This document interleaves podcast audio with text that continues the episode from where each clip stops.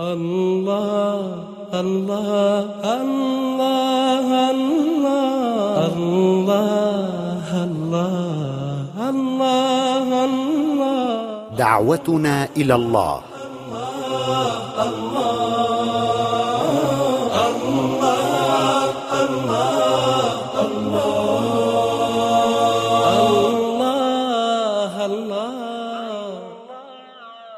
بسم الله الرحمن الرحيم. الحمد لله رب العالمين والصلاة والسلام على السراج المنير المبعوث رحمة للعالمين. قال تعالى في سورة يوسف قل هذه سبيلي ادعو إلى الله. على بصيرة أنا ومن اتبعني وسبحان الله وما أنا من المشركين. على ضوء هذه الآية الكريمة قمنا ندعو إلى الله بصورة تدور حول النقاط التالية. اولا تعريف الناس بكمال الله تعالى. وبيان رحمته بعباده وعدله في خلقه. ورد كل ما علق بالأذهان وما دار على الألسنة مما يتنافى مع العدالة والرأفة والرحمة وسائر الكمالات الإلهية. ونبراسنا في ذلك قوله تعالى ولله الاسماء الحسنى فادعوه بها. وذروا الذين يلحدون في أسمائه.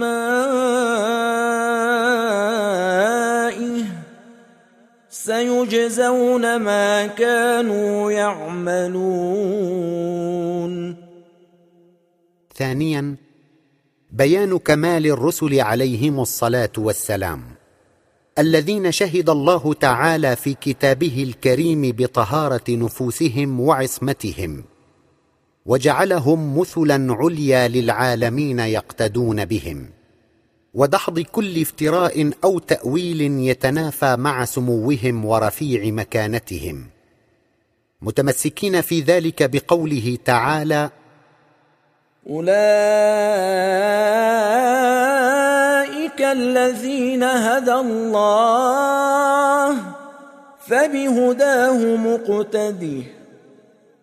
ثالثا الدعوة إلى التمسك بأهداب الشرع الشريف وتقوى الله حق تقاته مع تحذير الإنسان من أن يتبع نفسه هواها ويتمنى على الله الاماني راجعين إلى قوله تعالى ليس بأمانيكم ولا أماني أهل الكتاب.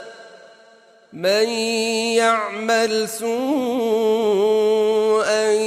يجز به ولا يجد له من دون الله وليا ولا نصيرا. وقول رسول الله صلى الله عليه وسلم الكيس من دان نفسه وعمل لما بعد الموت والعاجز من أتبع نفسه هواها وتمنى على الله الأماني. رابعا إرشاد الناس إلى خطوات الإيمان الصحيح. وفق ما بينه رسول الله صلى الله عليه وسلم لأصحابه الكرام اخذا عن كتاب الله.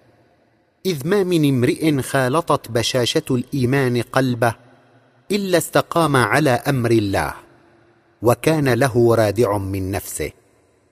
وقد أشار تعالى إلى ذلك بقوله الكريم ومن يؤمن بالله يهد قلبه خامسا توقير رسول الله صلى الله عليه وسلم وتعظيمه وبيان شأنه العالي عند الله. ثم الإرشاد إلى طريق محبته صلى الله عليه وسلم. وبيان ما تثمره محبة تلك النفس الزكية الطاهرة من إقبال بصحبتها على الله واصطباغ النفس المؤمنة المستشفعة بها بكمال من الله. تأسيا بقوله تعالى فالذين آمنوا به وعزروه ونصروه واتبعوا النور الذي أنزل معه أولئك هم المفلحون. وقوله سبحانه قل إن كان آباؤكم وأبناؤكم وإخوانكم وأزواجكم وعشيرتكم وأموال وأموال اقترفتموها وتجارة تخشون كسادها وتجارة تخشون كسادها ومساكن ترضونها أحب إليكم من الله ورسوله أحب إليكم من الله ورسوله وجهاد في سبيله فتربصوا حتى يأتي يأتي الله بأمره والله لا يهدي القوم الفاسقين. تلك هي لمحة وجيزة عن مبادئنا ودعوتنا. نتقيد فيها بكتاب الله وسنة رسوله صلى الله عليه وسلم ولا نحيد.